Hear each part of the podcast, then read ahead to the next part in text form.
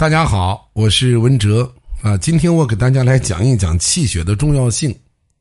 实际上气血我们每一个人都不陌生，但是如果要想把气血说清楚，还真的不是一件简单的事儿啊。不管我们现在是面对养生、面对疾病啊、面对肥胖、面对各种体质，你都离不开气血啊。我们讲减肥的时候跟大家说过。吃饱了再减肥，这是什么意思呢？这个吃饱指的就是会吃，吃的合适，吃的均衡，啊，吃的正确，不能由着性子吃。这个也是在养护我们的气血，啊，你单单靠运动是不可能减肥的，尤其是我们的运动几乎都不专业，而且你不可能坚持，或者说按照正规的运动方式去坚持下去的人并不多。啊，更何况我们很多人采取了一些错误的减肥方式在减肥，所以这就导致了减肥年年减，肥胖年年肥，啊，越减越肥，越减越不健康啊！这种现象比比皆是，啊，什么叫不健康？气血不和，气滞血瘀，对吧？所以说，科学的饮食，正确的补充营养素，才是包括减肥在内的保证健康的重要手段。你像很多人现在用的这个蛮腰控，它就属于全营养素，只是它的营养侧重是在减脂方面，啊，包括我们讲到九大体质对应的九大膏方，嗯，它无一例外都是在养护我们的气血，保护我们的气血。所以大家请记住，气血是人体健康的总调度师，气血是人体生命活动的基础，啊，中医讲气血不足是百病之根。啊，我也经常在讲，天之大宝，唯有一轮红日；人之大宝，仅此一点真阳。啊，当人体气血畅通充足的时候，人就能吃能睡，精力充沛啊，面色红润，身体强壮。反之，他一定会受到病痛之苦。由此可见，养生也好，减肥也好啊，只要想健康，首先要养气血。那这个气，它究竟是什么呢？我们都知道养生就是养气，那么中医当中说的这个气到底指的是什么？它对我们的生命有什么重要意义？应该如何保养我们体内的这个气？这些问题啊，看似简单，我们好像每个人都明白，但是在实际生活当中，我们的所作所为，我们都是在耗伤我们的气血。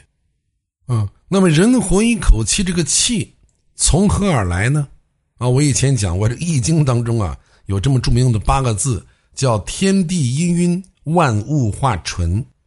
啊，氤氲啊，也就是最早的混沌之气啊，被认为是宇宙最开始的物质。那么，经过宇宙的运动，变成了阴阳二气，然后阴气、阳气相互作用，就诞生了万物。啊，这个是《易经》当中对气的阐述。啊，这个听起来就比较玄啊，所以《易经》当中又说了：“男女构精，万物化生。”也就是说，男人、女人也是通过阴气与阳气相结合而化生出世界上的无数生命。啊，《易经》的这种气本体观点，说明了生命的物质基础，也奠定了中华养生学的理论基础。我们现在讲的养生，都离不开这个基础。啊，虽然这个气是简简单单一个字，但是呢，它也有分类啊，也有不同的气啊。我们刚才讲的这个气，实际上只是人体内蕴藏的气的一种啊，就是我们经常提到的先天之气。什么是先天之气？就是父母先天的精气啊。这个气呢，是藏在肾里面的，它构成了人体的基本物质。从每个人一出生开始，就依靠它来发挥人体的各项生理功能。那么还有一种气叫清气，啊，清晨的清，清气，它是通过人体本能的呼吸运动，由我们的肺吸入的大自然的新鲜的空气，这个叫清气。那么一个人从他一诞生开始，一来到这个世界上。我们的肺的呼吸运动时刻就不能停止，所以氢气对于人的生命活动同样具有非常重要的意义。我们设想一下，如果我们一降生，我们呼吸到的不是新鲜的氢气呢？那么好，我们在这儿呢，给自己一个记忆点啊，就是我们赖以呼吸的这个气，这个氢气是什么？它是不是起码要含氧，对吧？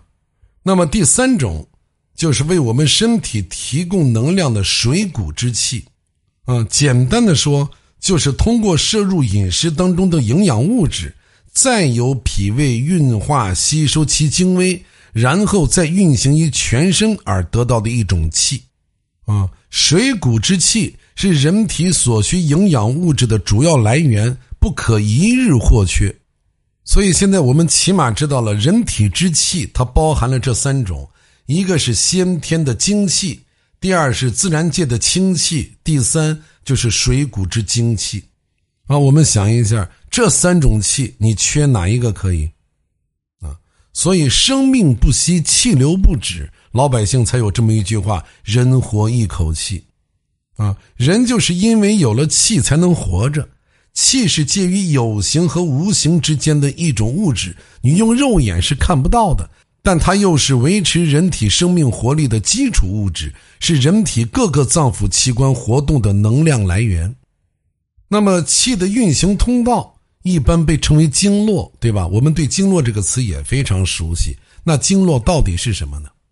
目前啊，我看没有几个人能够解释的很清楚啊，大家都比较混沌，貌似清楚，实际上并不是完全清楚，啊，但是有一点我们大家都是知道的，只要人一天不断气，人体内的气就会一直流动着，啊，它流动就有它的轨道，就有它的渠道，啊，我们作为一般的养生，我们理解到这一层已经相当不错了。那么今天我想强调的是什么呢？由于大家现在的养生意识、保健意识都有了大幅度的提高，那么各种各样的养生保健的知识、养生保健的观点也如雨后春笋般蓬勃而出。啊，有教你护理腰的，有教你护理肾的，有教你护理皮肤的，啊，有教你养护肝脏的，有教你减肥的，啊，也有教你舒筋活络的，对吧？那么，由于我们现在社会面上的这个养生素养还是比较低的，啊，就是大家在养生的常识方面还存在着很多很多的误区，所以一时间各种养生大法就把人整糊涂了啊！信息太多，太过于繁杂，甚至太过于玄奥，那这样就会起码出现两个问题：第一，就是让真正想养生的人老虎吃天，无处下爪。第二，由于舆论混杂，就会导致一部分人啊觉着这个养生太麻烦，听谁的都不对，结果就对自己放任自流了啊！我说过，养生是一场修行啊，修行就是一个比较艰苦的旅程，所以人性的懒惰在错综复杂的信息下就会显现出来。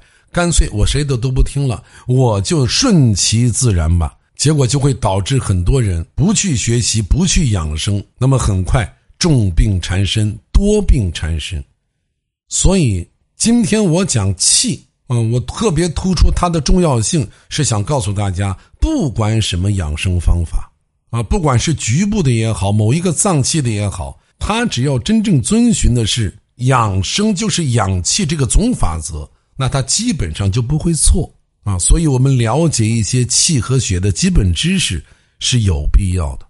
当然了，相关的知识点我还会在以后的节目当中一点一点给大家讲啊啊！今天我们先了解这一条就够了啊！所有的养生都是以养气为基础的，离开了养气这个基础，所有的养生都不叫养生。就像我们讲减肥一样啊，如果你不能让人家健康的减肥，你那个减肥方法就一定是错误的方法。